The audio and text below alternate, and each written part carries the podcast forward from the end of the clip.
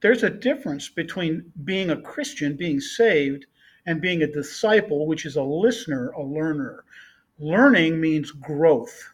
We're so focused on our salvation that we're not learners. We don't become disciples. We follow Jesus where we feel like it and where we, we don't feel too challenged.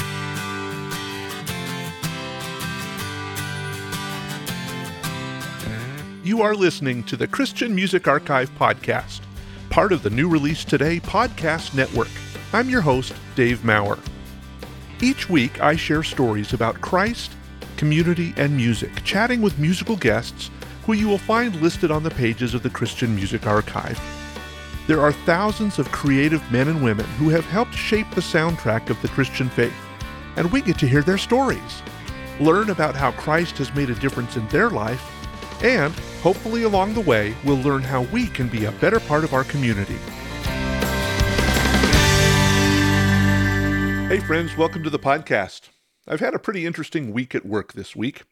Actually, it's been the culmination of a couple of months of adjustments and transitions that I really haven't looked forward to. Some of these changes are the result of my attitude, some were the result of a changing industry, but suffice it to say, I spent a lot of time complaining and arguing with God about why I had to be treated so poorly. I won't go into all the details at this time, but I will say this. As I yelled at God, and yes, I had a few choice words pointed directly at him, God just listened patiently. And eventually, he helped soften my heart regarding the demotion I received. In fact, and it still feels a little bit funny to say this, I'm actually excited about my new responsibilities. Oh, I still have a lot to learn and I still need God's help with my attitude towards a coworker. But I can look back and see how God made that change in me through this week. The reason I'm sharing this with you today is that my guest has a ton of incredible stories about intentionally following Jesus despite the flack he received. You may recognize the name Glenn Kaiser as the driving force behind the Resurrection Band. Glenn talks about what it means to be all in, following God into some pretty undesirable situations, and how God has been faithful through each step. This conversation comes at a really great time for me, and I hope you're going to enjoy this too. My goal for the Christian Music Archive has always been to document the men and women responsible for the musical soundtrack of our faith. The Christian music industry is notorious for focusing on the latest and hottest trend and neglecting the great music of our past. So I decided to do something about it. And I created this website and this podcast to help remember what God has done musically in our history. But I also want to make sure that this endeavor is making a difference for eternity that people's lives are changed because of the work I'm doing. Whether through opportunities to support the humanitarian work of Mercy Inc., or a chance for people to be encouraged in their faith, I want the work of the Christian Music Archive to make a difference. Do you feel the same way? Do you appreciate these conversations with musicians? If so, I'm looking for 25 like minded people who would be willing to sponsor this project at $10 per month. Would you partner with me in celebrating what God has done in our musical past? It sure would mean a lot to me if you would head over to patreon.com slash ccmexchange and become a supporter today. That's p-a-t-r-e-o-n dot com slash ccmexchange. Thanks for your support and thanks for your encouragement. One of the things that stood out to me when I first discovered Glenn Kaiser was that he really put his money where his mouth is. The Resurrection Band not only sang about real life struggles like poverty, divorce, and racism, but they lived their lives by putting their thoughts into action. Glenn and his wife Wendy started Jesus People USA in Chicago as a way to take God's love to the streets in a real and practical way. And something about that really rang true with me. Plus, Rez really rocked, turning Christian music on its ear, starting in the early 70s. Today, I'm chatting with Glenn Kaiser, and we're going to learn just a little bit more about living a life that matches what you say you believe. So, welcome to the podcast, Glenn. Much, much, much appreciated, Dave. Let's rock. Yeah, let's do. You have been making music uh, for a long, long time. Um, yeah. I have albums from you back from the early 80s. Uh, you may have been doing music before that that I w- I'm not aware of. What uh, what was the start of kind of your music genesis? What what made you decide to rock and roll?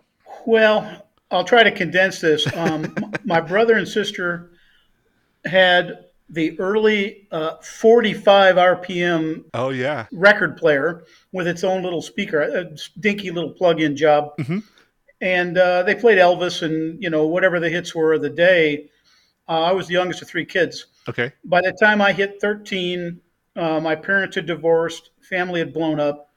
I found myself singing partly because I was afraid of the dark, and I'd often come home at night to a little a, hou- a house on a hill outside of Fox Lake, Wisconsin, and uh, I was afraid of the dark. And the last street light ended uh, about oh half a block from our house, Okay. and I knew my brother and sister would be out with their friends. My mom was in Milwaukee.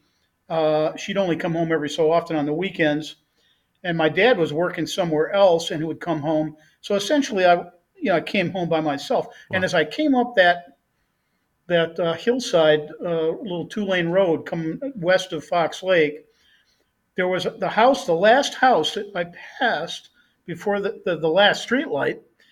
Uh, uh, before, just before we moved in, it had vacated because an old woman who'd lived there had hung herself. Oof. So I'm afraid of the dark at that point, and I know I'm coming home to a dark house and there's nobody there, and I just I was just spooked, you know. So Yeah. I started singing. I would just sing, Ah. and the words would rhyme. Uh, You know, I, I don't know. It just I was trying to find some sense of comfort and have the courage to get. And I'd walk up, open the door, pop on the light, reach around and pop Mhm. on the light, and sit down and turn on the little black and white TV. We had a pot-bellied stove, put wood or sometimes coal. We didn't usually have the money, and and I would be looking out the window with one eye, you know, and and waiting for my brother or sister to come home, and then I could lay down and go to sleep in my bedroom. So it was just it was a sense of comfort. Mm. Yeah. By the time my parents divorced, I ended up with my mom in Milwaukee, got involved in bands, uh, started teaching myself guitar, and picked up a few pointers, little two string chords. First song I wrote was Don't Lie to Me, uh, 13 years old, Wow. And playing in soul and R&B uh, band that got deeper into blues as we went. Yeah. And then for about three and a half years, I didn't listen to white music at all because I didn't. It, I was not convinced by what I was hearing from the singers Mm. that they were singing from their heart. Wow. As a teenager, you recognized that. Well, it just so happened a black radio station kicked up Okay. in town, and it was powerful, and it was amazing. And when a dude sang "My Baby Left Me," you could hear the sweat dripping on his wingtips, and it, ah, it was just gut from the gut heart. Yeah. Yeah. And there was an understanding of lament, which is, you know, a third of the scriptures Right. in the book of Psalms are laments. It's Yeah. the biggest category of texts of, of Bible lyrics, actually. So that was the hymnal of Israel. So, I mean, to me, the, the issue of music was, I, I'm sure, a personal therapy, but it was also, I had the ability to sing. My mom, I didn't know this till years later, had won singing contests in Milwaukee Ah, as an 18 year old girl. Okay. I mean, city citywide. yeah. Uh, smoked like a chimney, uh, three packs a day, and that was the end of that. Um, my dad actually played uh, soprano sax way back in back in the day. Ed McMur- uh, Fred MacMurray, Oh, my three sons. Yeah, They played together in high school in a dance band, No kidding. No kidding. but I never heard him make any music. He gotten his nose broken in a in a pro the pro wrestling of the day, uh, and could never blow sax again. oh no. So I had this musical DNA in me that I didn't know about Yeah. until years later. So you were singing to kind of, you know, soothe the soul, so to speak, and you found this music that that was was meaningful in the black music of the day. Where did you decide to pick up guitar? I mean, you said you taught yourself. Did was it just something you saw and you thought, "Oh, that's cool. I got to do that," or Yeah, I mean, like a lot of people my age saw eh, saw the Beatles on it, the Ed Sullivan Show. Sure. Bugged my mother. I, you know, I mean, I'd been singing off and on, but just myself, just and of course was a serious music fan Yeah. by then. The radio was glued to my ear. You know, really uh, had it on all night long under the under my pillow. Yeah. Um, so, you know, uh, yeah, at some point, my brother came home from the army. Um, this is just pre-Vietnam, Okay. and he brought back a little beat-up Kay acoustic. It was a junker, it Mhm. really was, and he didn't do anything with it, and essentially just gave it to me. So that's where I started to Mickey Mouse around with like two string chords, Yeah. just two strings at a time. You Yeah. know, figuring out where where the basic scale was, and went on from there. So, yeah, so I was you know, about 12, and like I say, 13 in that first band, and um, writing the first song that I wrote then. Because guitar has been kind of your big deal. I mean, you're even now, uh, t- you make your own cigar boxes, guitars, Yeah, well, that now that that's a throwback. Because those are only one or two strings sometimes, right? Yeah, they Yeah. are. They're they're one stringers are usually referred to as diddley bows, which Okay. is where Bo Diddley took his Right. stage name. Yeah. um, just inverted it. Uh, diddley bow, diddling around, wi- and somebody figured out in in Africa and maybe maybe elsewhere in the Middle East or elsewhere that a bow, like a hunting bow or you know an archery, uh, with a string, if you plucked it, it puts off a tone, a sound, a pitch. Ah, Yeah. And if you put it up against your the side of your cheek, okay. uh, that's actually some Native American tribes in the U.S. and First Nations in Canada actually did that. You can actually find a in you on YouTube. You can find uh, Buffy Sainte-Marie way back when with Pete Seeger on what was then NET. Now it's PBS television. Okay. Pete had a, a, a show called Rainbow Quest, and uh, Buffy Sainte-Marie is a uh, is a First Nations incredibly gifted woman who showed the what is called the mouth bow, Oh, and you know, okay. so it, So your head becomes the resonance. Yeah. it resonates, Yeah. and you open your mouth and you bow bow out. It's a little bit like a ju- what's called sometimes called a juice harp. Yeah. It's just a, lar- a little bit larger version. Okay. Well, in the American South, slaves obviously didn't bring anything with them from Africa, Right. and many of them didn't survive the trip. But many who did remembered how they would make the most primitive kind of a stringed instrument. There are a lot of names for it all over the African continent. hmm Uh, Ngoni is one. Okay. Uh, Exalum is another. Um, there's just a lot of different, and there are one, two, three, sometimes four or five strings or more. But the, the punchline is, is I got into building cigar box guitars because I knew about all that uh, way before I became a Christian. And at one point, I decided I have to challenge myself because I've been playing fingerstyle and with a pick and slide and different tunings, uh, you know, and all the rest of that for years. And I need to go deeper, so I need to lose some of these strings. Mm. So even now, I have two four stringers, but I still feel like I'm almost cheating with a four stringer. it's pretty common for cigar box uh, guitar builders and players, and there's a lot of them all over the world. It's grown and grown in the last 10 years or more. Use three strings. Okay. Some use two because you then have that, how I learned to play guitar, 2 Mhm. strings at a time. You Get know, some harmony going. Uh, yeah. and when you get down to one, it's got to be in the heart and the soul Yeah. you have to figure out rhythm, phrasing. You don't have a pile of other strings. It's a little bit like a guitarist not using a stomp box, any Oh. effects pedals of Mhm. any sort. Yeah. You plug in, you got volume, tone. You- The little older amps, that's all you had was Right. volume and one or two tone controls. There was no overdrive, distortion, gain, none of that. Yeah. Now, when you play, it better come from here, Yep. from the heart. You have to be thinking in terms of melody and rhythm. If you're writing or arranging, you there's you don't have all the nets. You're up on Mm. that high wire, Yeah. and ain't, ain't no net. Now, you better bring it. See, Yeah. so to me, I did it to challenge myself to go into deeper and deeper blues as a player, and sh- and I, I was really actually pretty amazed. What I write on one, two, three string found object cigar box guitars mm-hmm. that I make, or people have made and given me, I don't write or think or play as I normally would with a six string guitar of any sort Interesting. acoustic, electric, or whatever. It just took me to a different place, Yeah. which is for me, and I think a lot of musicians and guitar players, important. how do you grow? Yeah.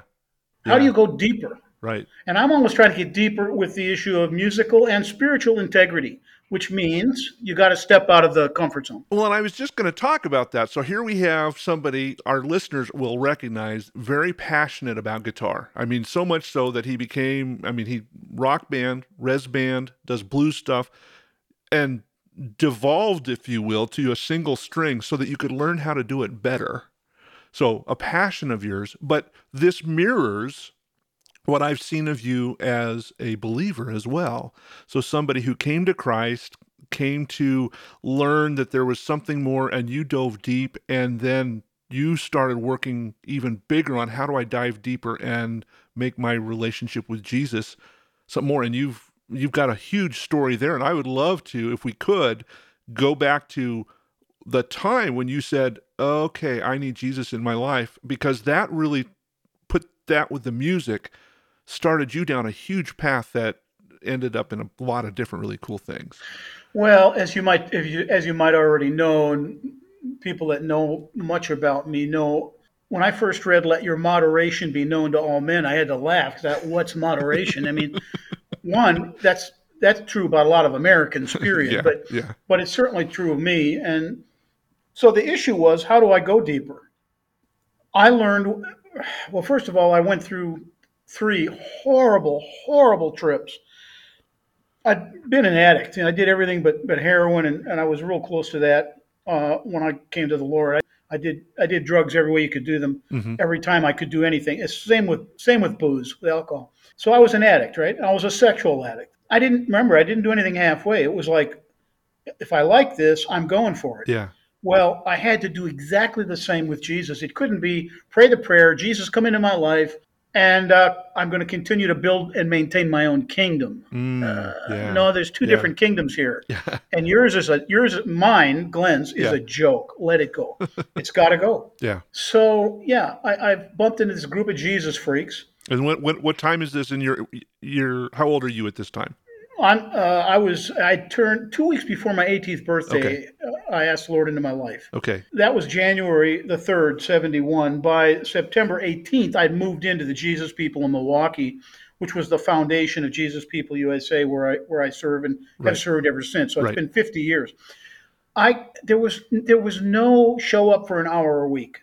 Look, I was going to a Catholic mass six nights a week because two of the three priests and a stack of, of these incredible nuns were so kind and gracious, loved Jesus, Mm, and expressed love and grace to this long haired hippie, barefoot, jean wearing Yahoo, always clean, not a dirty hippie, Yeah. always clean, and a midweek Baptist Bible study. And uh, on Sunday night, there was this little independent Pentecostal church not too far away. you were all in. I did Jesus like I had done dope, sex, and music. Yeah, It had to be that way. So, really, what we're talking about, Dave, is early on, I understood. I didn't always want to surrender and I didn't always submit to the Lord or what the scriptures say. I got to a point very early where I understood there's a difference between being a Christian, being saved, and being a disciple, which is a listener, a learner. Mm, Learning means growth. Okay, It means going forward. He didn't say pray a prayer. Keith Green, by the way, he often talked about the difference between what we say we believe and what we actually do, yeah, walking it out. And he quoted Matthew 25 many times from the stage, which I quote constantly. I mean, it's been in my heart forever. I mean, it's love is something that's lived out. Look at Jesus on the cross and the suffering that's involved, right? yeah, Which is why I think a lot of people, hey, I want pie in the sky when I die, but don't bother me in the day to day. yeah, You know, I love God. I love some of my neighbors. I want to drop kick and maybe shoot the rest. right. You know, Yeah, and it's, in other words, instead of just, we're so focused on our salvation that we're not learners. Yeah. We don't become disciples. We follow Jesus where we feel like it and where we we don't feel too challenged. For me to make that leap to discipleship, it took nine months. It, it I mean, it's it taken my whole life. It's I'm, I'm I haven't graduated yet. You know? right, right. Well, I think you mentioned Keith Green, and he he had the song "I Make My Life a Prayer to You." And you were talking about prayer before, and and that's the part that I think we miss. Is like you were saying, uh, we talk about uh, what is there? There's 10,080 minutes in a in a month. I think Tim Timmons uses this. There's hmm. 10,080 minutes in a week, and 80 minutes we spend in church. What do we do with that other 10,000 minutes? What are we doing with hmm. making our life the living embodiment of serving and learning and growing with Christ? And and that's what you are talking about here. I mean, there's such a different. A disciple is a listener. That's the Greek word means to, to be a listener, a learner. It, it's a commitment that's. I mean, it's the look. Look, I often say it. I've said it from stages with Rezband for years. You know, Wendy and I now, this Lord willing, we're both around. We're on the planet anyway. We'll be around no matter what. But next year in June would be our 50th anniversary. Wow, Okay. very cool. Well, how about if we went forward, we did, Mhm. and we, you know, the, the preacher officiated the, ser- the service and we were married and we both have a ring. Yeah. All that's true. The ink is dry at the courthouse. We're, you know, we're there, right? Yep. So what if we walked out after the reception, waved and got in separate cars and never saw each other again? right. would we be before God and and people married? Yeah, we Mhm. would officially that we're married. Yeah, on every level you can think of, except you call that a marriage. The relationship's not there. Yeah. Uh, and a lot of people have done that with Jesus. They they want forgiveness, mercy, salvation, eternal life, but they don't want God to mess up their plans or in some way to cause them to change. And that that somebody once said the problem of a living sacrifice, Apostle Paul talks about, Yeah. Want to crawl off the altar, you know. and Yeah. you know, thank you. Can I can I be done now? Right. Right. And it's a never-ending journey. From glory to glory. Yeah. change change what is it all change is perceived as loss Yeah. is the old axiom you know Yeah. well it is Yeah. lose yourself lose your life for his sake and you'll find it try to hang on to your life you're going to lose it bubba Yeah. all that you think you have uh-uh well it, it, and it's meaningless Yes. Well, I interrupted you when you were saying you were almost 18 and you met these Jesus freaks. yeah And talk about that transition and that, oh, this is something that I want. well i saw first of all they read me like the paper they they knew exactly where because most of them had come from the same stuff right Okay. And in prayer every day, studying scriptures every day, solid Bible classes.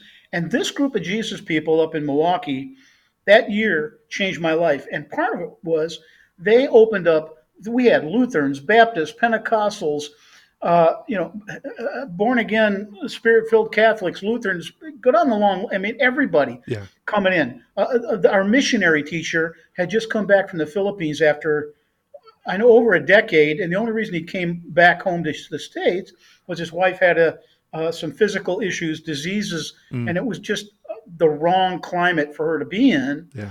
He was our missions teacher, uh, our Romans teacher, basic doctrines, uh, incredible. One of the few true intellectuals I've, I've, I, that I think I've ever really gotten to know uh, happened to be a black Baptist, uh, I think missionary Baptist, uh, maybe AME, uh, preacher named Julius Malone. I mean, my wife and I are still quoting stuff from that Romans class. Hmm. He was so deep, so off the charts, and so genuine. Person after person from various places outside of our own church, and they wouldn't all agree with each other on everything Sure. we had them come in weekly to teach. It wasn't just insular, you know, young Christians leading young Christians, hmm which was part of the problem of a lot of the Jesus movement. And so, but there was this a, a right ecumenism, a right respect of. I love it when the, in Revelation, hear what the Spirit says to the churches. Yeah. Churches, Yes. Plural. Yeah. F F on the end, not church, churches. Yeah. And did I ever expect we were all going to agree on everything? No, no. But there was this sense of of openness and studying the Word of God. And we eat the meat, we spit out the bones. Some things are never going to be resolved. You know, there's a powerful quote, but in all things, charity, in all things, love. Yeah. We're not going to agree with each other and everything. Never would, never have in the Right. history of the capital C church, right? Yeah. But because we're not perfect. We don't know like God knows. Well, I mean, even Adam and Eve didn't agree, you know, that's the beginning. So it's been a lifelong thing. oh, okay. But the thing about that group of Jesus people was that give and take and flex and flow with churches that I'm often, if sometimes the leaders and other times people in the congregation looked at as sideways. How hmm. can you have that kind of hair, play that kind of music, right? Wear those kind of clothes, not immoral or immodest, but hippie clothes. I mean, what, what, that's what we. That's what I still am. I yeah. Mean. So yeah. the idea, the idea of confusing culture with Christ. Mm, yes. Yes. That's gone on from Adam and Eve till today, and yeah. It, all over the world. So recognizing, I mean, it's like God creates the rainbow. What's his favorite color? Yeah. right. You know, so right. we're going to start the, the church of blue yeah. or red or whatever. I mean, it, so much of it's preference yeah. of style and not commitment to the core teachings of Jesus Christ. Those are the ones we throw in the in the rearview mirror often if we're not careful. So I saw in the Jesus people a genuineness, an honesty, a willingness to confess our sins to one another and pray for one another that we might be healed. Small groups sharing the good news verbally in the street, working with other churches, trying not to just quick do this snap, harsh, critical judgment of people that we didn't agree with, mm. or you know, we don't like the way they look. Uh, we don't favor their style of music, so they must be jerks. You know, they must they're worthless. They're at least immature. Yeah uh, maybe they're not even Christians, which is, of course, what people said about Rez Band early on, because we were one of the earlier rock bands that play. I think we played honest to God rock. I don't think we were pretending. What you're saying right now, you're talking about the 70s, but you could be talking about 2021. I mean, it's the same issues that we're dealing with right now. Exactly. Un- unfortunately, you're right. And so, one of the things that you talked about is the deep importance of discipleship.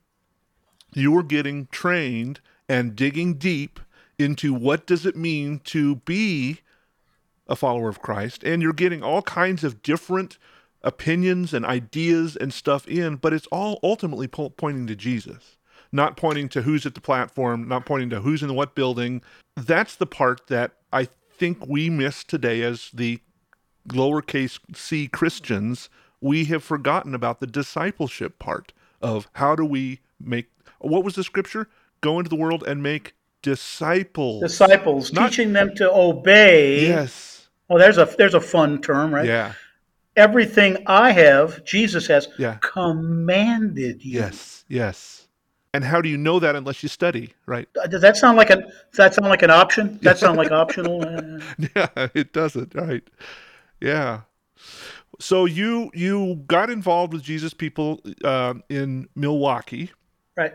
And you guys, you and Wendy started mu- doing music out of Japu- as I keep wanting to say Japuza, but it was Jesus People Milwaukee, and and you formed this this little band, writing music that was not the same as other Christian music. Be- now, Dave, why do you say that? Well, it's on two things. There's two things that I think. One is the style. So back then, yeah. The rock and roll that you were playing was, you know, oh, this is what is this? But you were talking issues and more than just platitudes. Let, let me put it to you this way. You hear a lot of John 3:16. Mm-hmm. But you hear I think a lot of 17, which a lot of Christians these days have thrown I mean, I don't even know what what that verse says. And then of course Book of James stuff.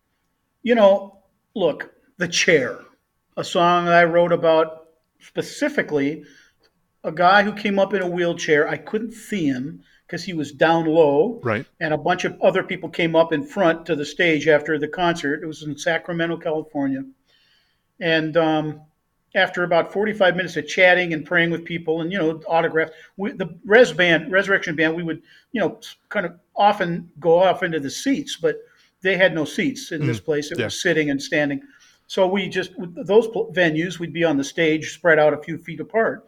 People would come up, we would talk, pray, whatever, for 45 minutes an hour, night after night. Well, this brother had waited for 45 minutes or more. It was getting late. I didn't see him, so mm. I I would have had them. I would have parted the Red Sea and had him come up, and you know, and I that song, "The Chair," is from the perspective of somebody who people don't like, are a little afraid of. They're almost superstitious. Look, I believe in divine healing, but I also think people have been knuckleheads when they've run up to people like him and prayed over him to get, okay, get out of the wheelchair, you're healed, you Yeah. know. The lack of wisdom, the lack of balance, the lack of sense, the, really the lack of love and, and wisdom, which happens as you learn as a disciple over time.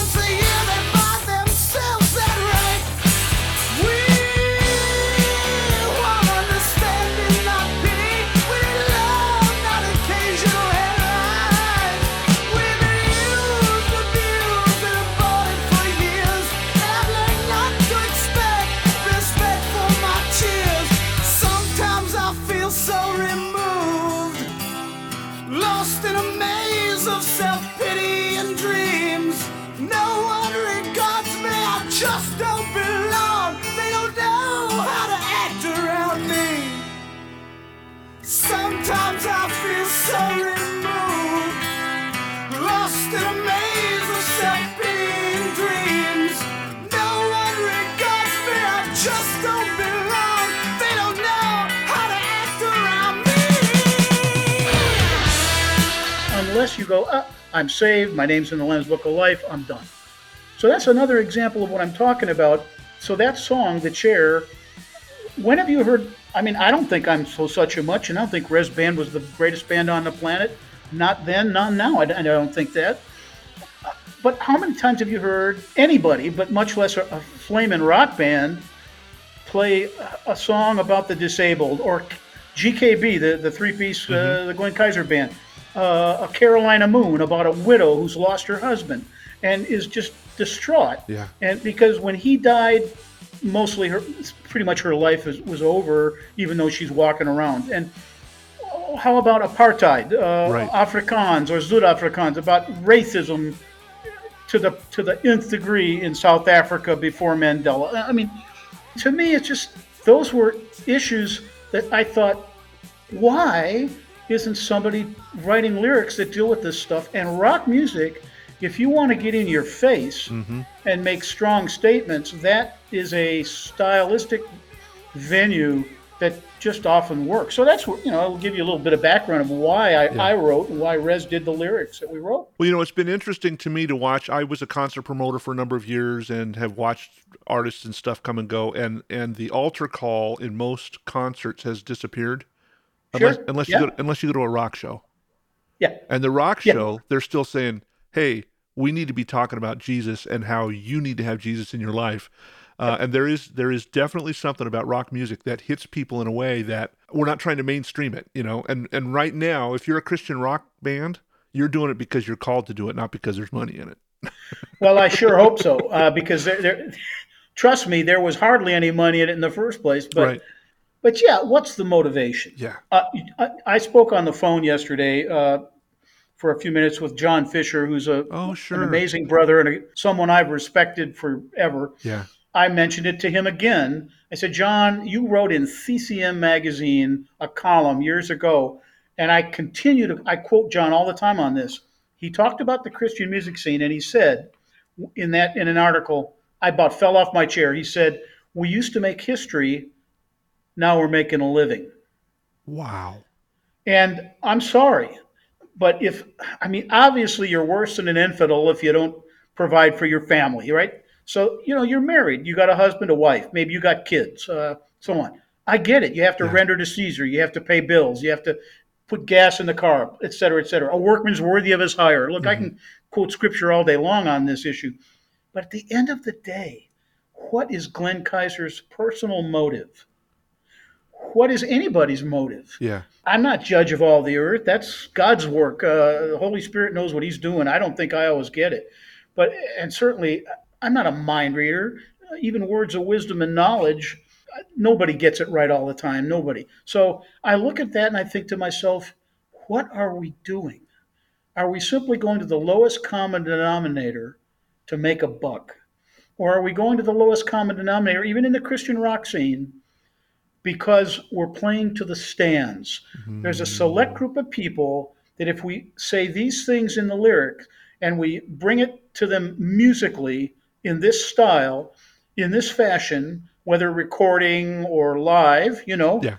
hey, there it may be a 30 or 40 person crowd, but they're going to love me. They're going to love us. Mm-hmm. This is wabba dabba dabba. You know, I, my, my, my, my ship came in and I'm like, dude, you're a big fish in a very little pond.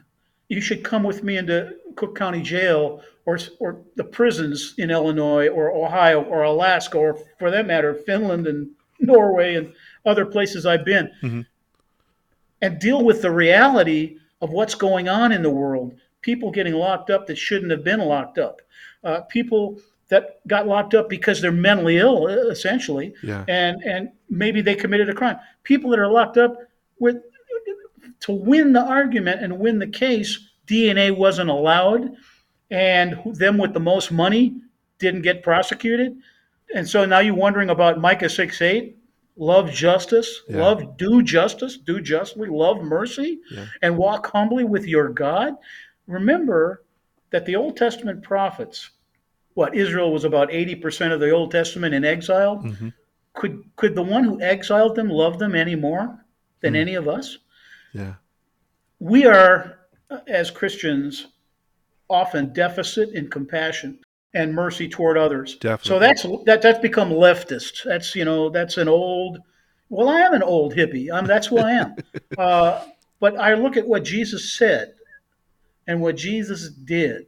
hmm What does it mean to love my enemies? It means pain, crosses, and often rejection by Christians, even in the churches. Some of the some of the people that we admired most. I told Wendy on a hillside once, look, uh, and this is before I knew she was going to be part of the band. Okay. I said, look, if the Lord's in this this this thing that I'm hearing from Him, and talking with the elders and praying about, we're going to be preached against by name hmm by people that we've loved and respected, leaders in the Christian church.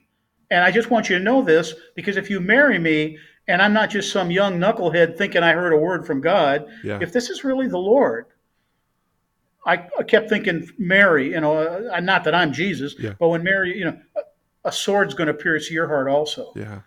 If you marry me, you're going to you're going to go through some pain. Well, little did I know at that point she was going to be part of the band. And so of course, you know, people judged us up and down because of the way we sounded, the way we looked. And by the way, for a lot of people, Dave, it didn't matter whether we had an altar call, prayed a prayer with anybody, said much of anything. This was about culture. Yeah. And in their minds, that was the issue. Uh, they would say it's scripture. Really, did they quote scripture that had anything to do with what the Bible says about music? I've talked with Dallas Holm and a number of others.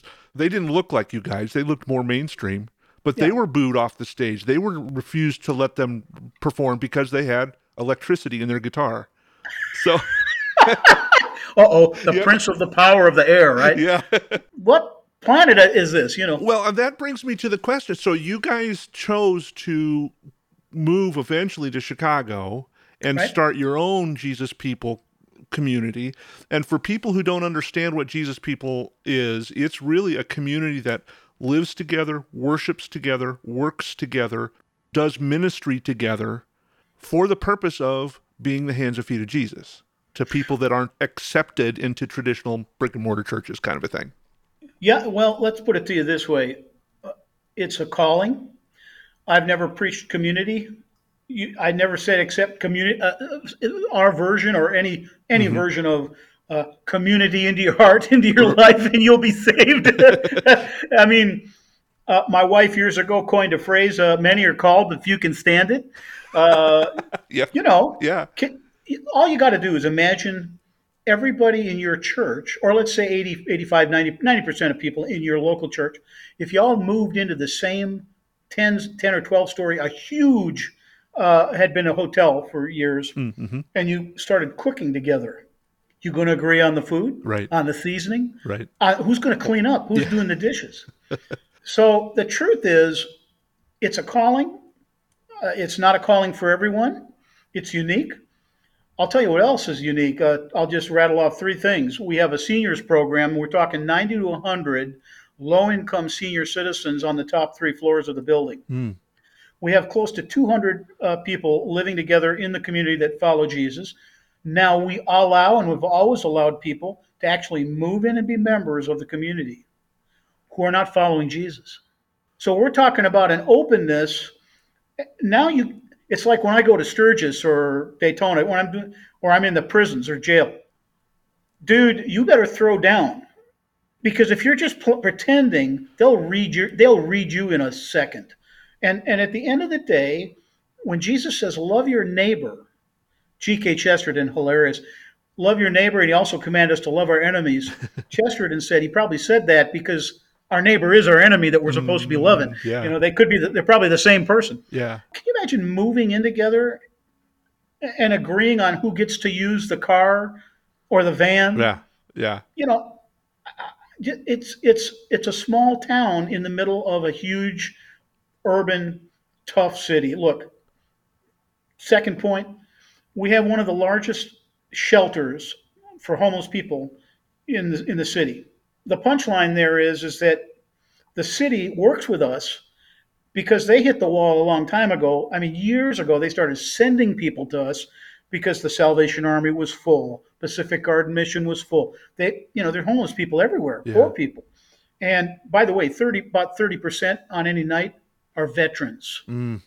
Yeah. So the church talks about care and love and all the rest. Okay, fine. So what are you going to do about it? yes. And so that's a main ministry. The third thing I want to say is this doesn't happen every day, but we do have, as in most urban areas, and by the way, most rural areas that I spend a fair bit of time in and have for years all over, and where I was raised, a lot of drugs, a lot of gun running, a lot of craziness, and how do people make a buck? yeah.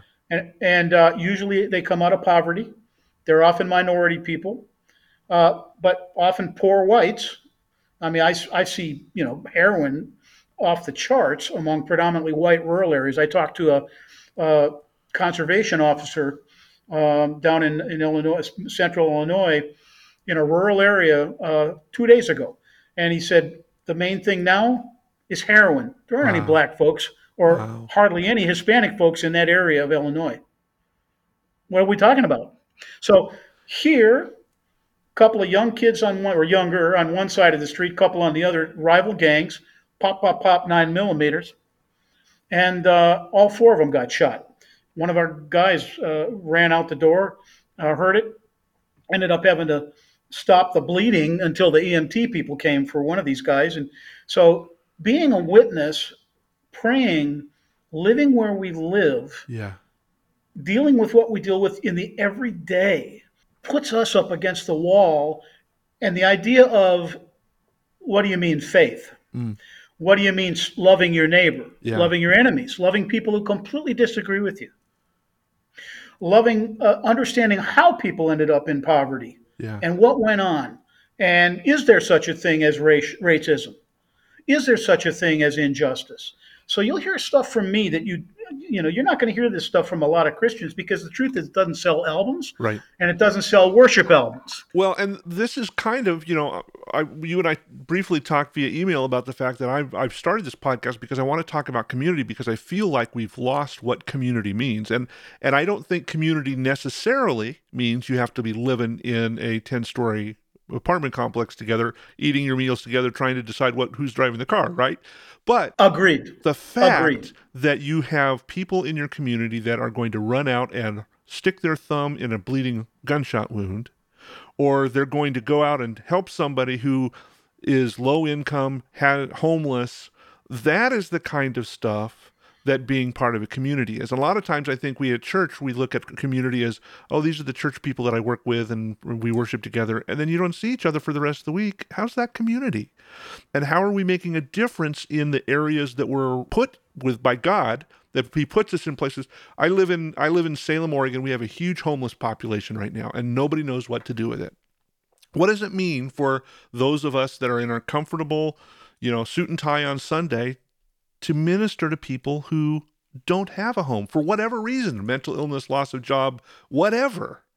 How do we do that? Well, one thing, Dave, we talk about grace. We love to hear sermons on grace. I told you, I think off the air here, uh, grace is a massive word that, you know, obviously I heard about it, heard it taught, studied it. Uh, have been a massive recipient of grace Mm, myself. My yeah. goodness, every every breath I take, what is that? That's the grace of God, Yeah. unmerited, unearned favor. Yeah. But you got to earn my favor.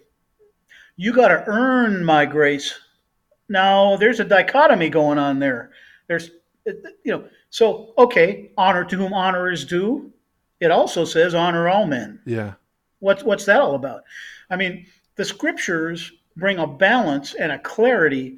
And I, I'll put it to you this way: I think if there is a lean, any kind of an accent in the very nature of God, Hmm. pay attention. Here comes the heresy. I don't think there's any. He's perfect in all of his ways. exactly. Exactly. He's unchanging. He doesn't have to change. Yep. Once we get saved, a lot of us don't want to change either. And if anything, as we age, we get more brittle instead of more soft in our heart toward people. Mm, We're quicker to judge because we know. And Jim Palosaari up in Milwaukee used to preach, "Hey, it's a room full of hippies." And go, "Yeah, you you you know better." And when you know better, you just know better, right? So the average follower of Jesus or professing Christian, anyway, doesn't necessarily follow Jesus. You you end up in this in this place of I'm saved. Get off my lawn, you know mm, yeah. you know, pull out Yeah. the 12 gauge and uh, load that shell. And the problem is, is instead of being compassionate and gracious, our go-to is pull that baby out, Yeah. pop the safety off, and start shooting because somebody's going to take my job, going to infect my kid, going to mess with my grandchildren. You're upsetting the status quo. Yeah. I'm comfortable. Well, of course you are. You're you're white. You're older. You've you've been in control. You've been the dominant culture, and you, by the way, you've been the dominant culture not in the black church, not in the Mexican or Hispanic uh, Latinx church, but in your world, which is really the larger world. You've had control for a long time. So everything becomes a threat. Mm, And instead of love my neighbor, I, yeah, fine. My neighbor thinks like I do, dresses like I do, votes like I do. yep. Oh, baby. Yeah, you got community, but you've chosen, you've chosen to, to go so far with uh, get rid of the, the, the sinner in your midst, which we do, by the way, at times, and we should. Yeah. But but there's a point where you got to go. Wait a minute. Is there an accent in God's nature, and is it love and mercy, or is it punishment? Yeah. Is your version of justice? And by the way, I believe hell is real. Oh, I, definitely. Jesus yeah. talked about well, Jesus talked about things that my leftist friends don't want to talk about. Those are the things that I talk to them about. yeah. My right, my right, my rightist, old- you know, old conservative buddies, and I, there's a lot of those folks on both ends of my spectrum in my life because I love them both. Mm-hmm. I, I I think Jesus loves them both. But of course, what how far are we willing to go to admit we are we are we are skipping the crosses, personal cross bearing. I don't like that kind of person. I don't trust them, and I'm looking for an opportunity to to quickly counterpunch or maybe get the first shot in. Mm, you know and and so you end up with this this a twisted civil religion is which is not something that jesus talked about uh, or, or or live by example. Love your neighbor. Love your enemies, uh, love one another. W- what you did, I don't know if you ever thought about Matthew 25 Mhm. food, water, clothing, housing, health care, the sick, Mm-hmm. and the prisoner. Yeah. And by that, he separates the sheep from the goats. Whoa, dude. yeah. That's no game. yeah. And we're talking about four things we can't live without. Mm-hmm. And the fifth, illness, if it hadn't already hit you, it will. Yeah. And you have no control over it. And then the prisoner. Now, I don't know that he threw those things out, you know, categorically in that order on purpose. I don't know that. But I do know this the last person that anybody wants to know or hang with Yeah. is the incarcerated person. And when they come out, they're the last person the local church wants to open their door to and embrace Yeah. On so many levels. So you end up with this really weird dichotomy where the local church supposedly reflects Jesus, and none of us does it perfectly. I don't. None of us does it righteous and all the time. Jesus people doesn't, never have. Go down the list. So you end up with this weird uh, sort of a again a dichotomy. Uh, yeah, yeah, yeah, this this is great. This over here, whoa, whoa, whoa. Yeah. And so, this issue of ongoing repentance, which in the Old Testament you see God call Israel to, the chosen people were no less chosen. He he loved and Yeah. still loves, still loves the Jewish people. Yes. Okay, and the problem is, is they constantly rebelled, disobeyed, went their own way, treated people that weren't like them as garbage when he gave them specific commands about how to deal with the immigrant, the sojourner. So some people are going to go, oh, this old leftist hippie Kaiser, oh, there he goes. Well, I'm going to tell you this. What you need to spend is a heck of a lot more time in God's Word Mm-hmm. get your face out of the mirror and reach out. There are people in Podunk, Illinois, Ohio, and everywhere else in this country and this world who want to see real Christians Yes. Who actually give a rip about them, Yeah. not simply about defending and protecting themselves and their own interests. yeah. And when we do that, that's when this concept of community that you see in Scripture, it becomes more than words, words, words, words, words.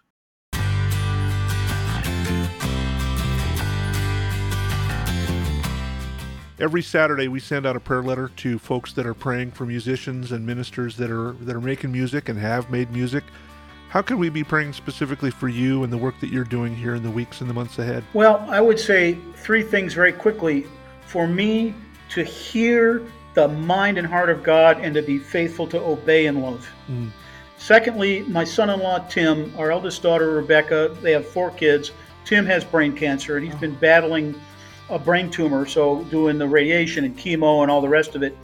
And thirdly, for Jesus people, for the community, that God would continue to lead and guide, particularly our, our, our younger leadership uh, and, and the whole of the community, that God would continue to guide us Yeah. in all navigating all the changes of direction. There is so much need of a genuine reflection of Jesus Yes. in the street, Yes. uh, in the everyday for the common person, regardless of who they are, regardless of who they voted for or anything else. And so prayers for our leadership and our fellowship to to be faithful in those things.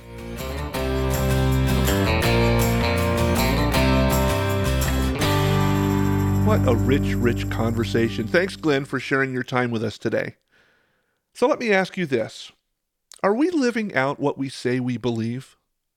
As a follower of Jesus, are we looking at every one of Jesus' teachings and putting them all into action?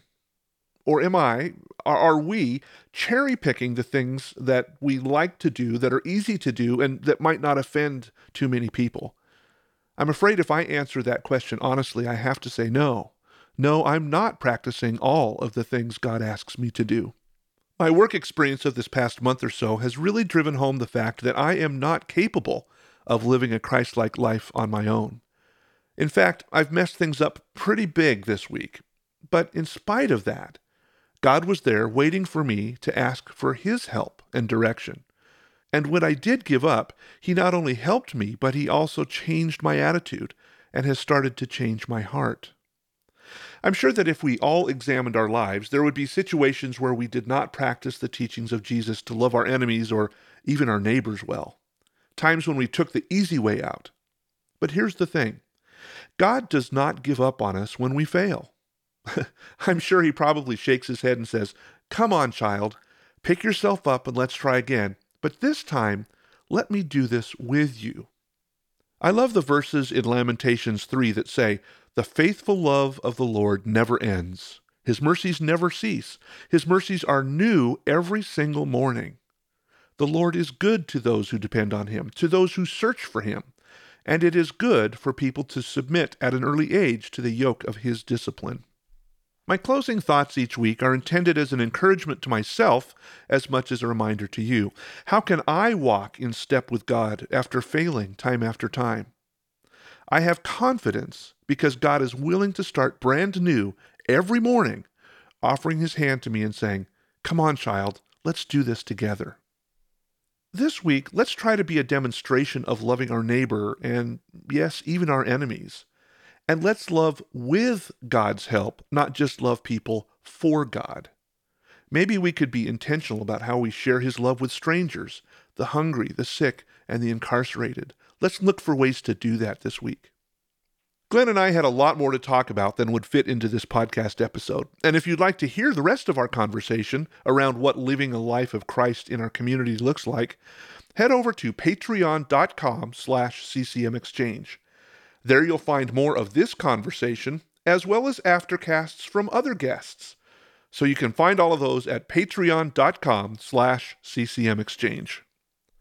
Finally, I want to thank Glenn for permission to use his song The Chair. That's from the Resurrection Band's 1981 album, Mommy Don't Love Daddy Anymore. You can find more of Glenn's music on his website, and I'll put the links to that in the show notes below. As always, thanks for joining me for this conversation today. I am grateful that we get to spend this time together each week hearing stories of God's amazing faithfulness. As a regular listener to this podcast, would you mind taking a few minutes and rating it on your favorite podcast app?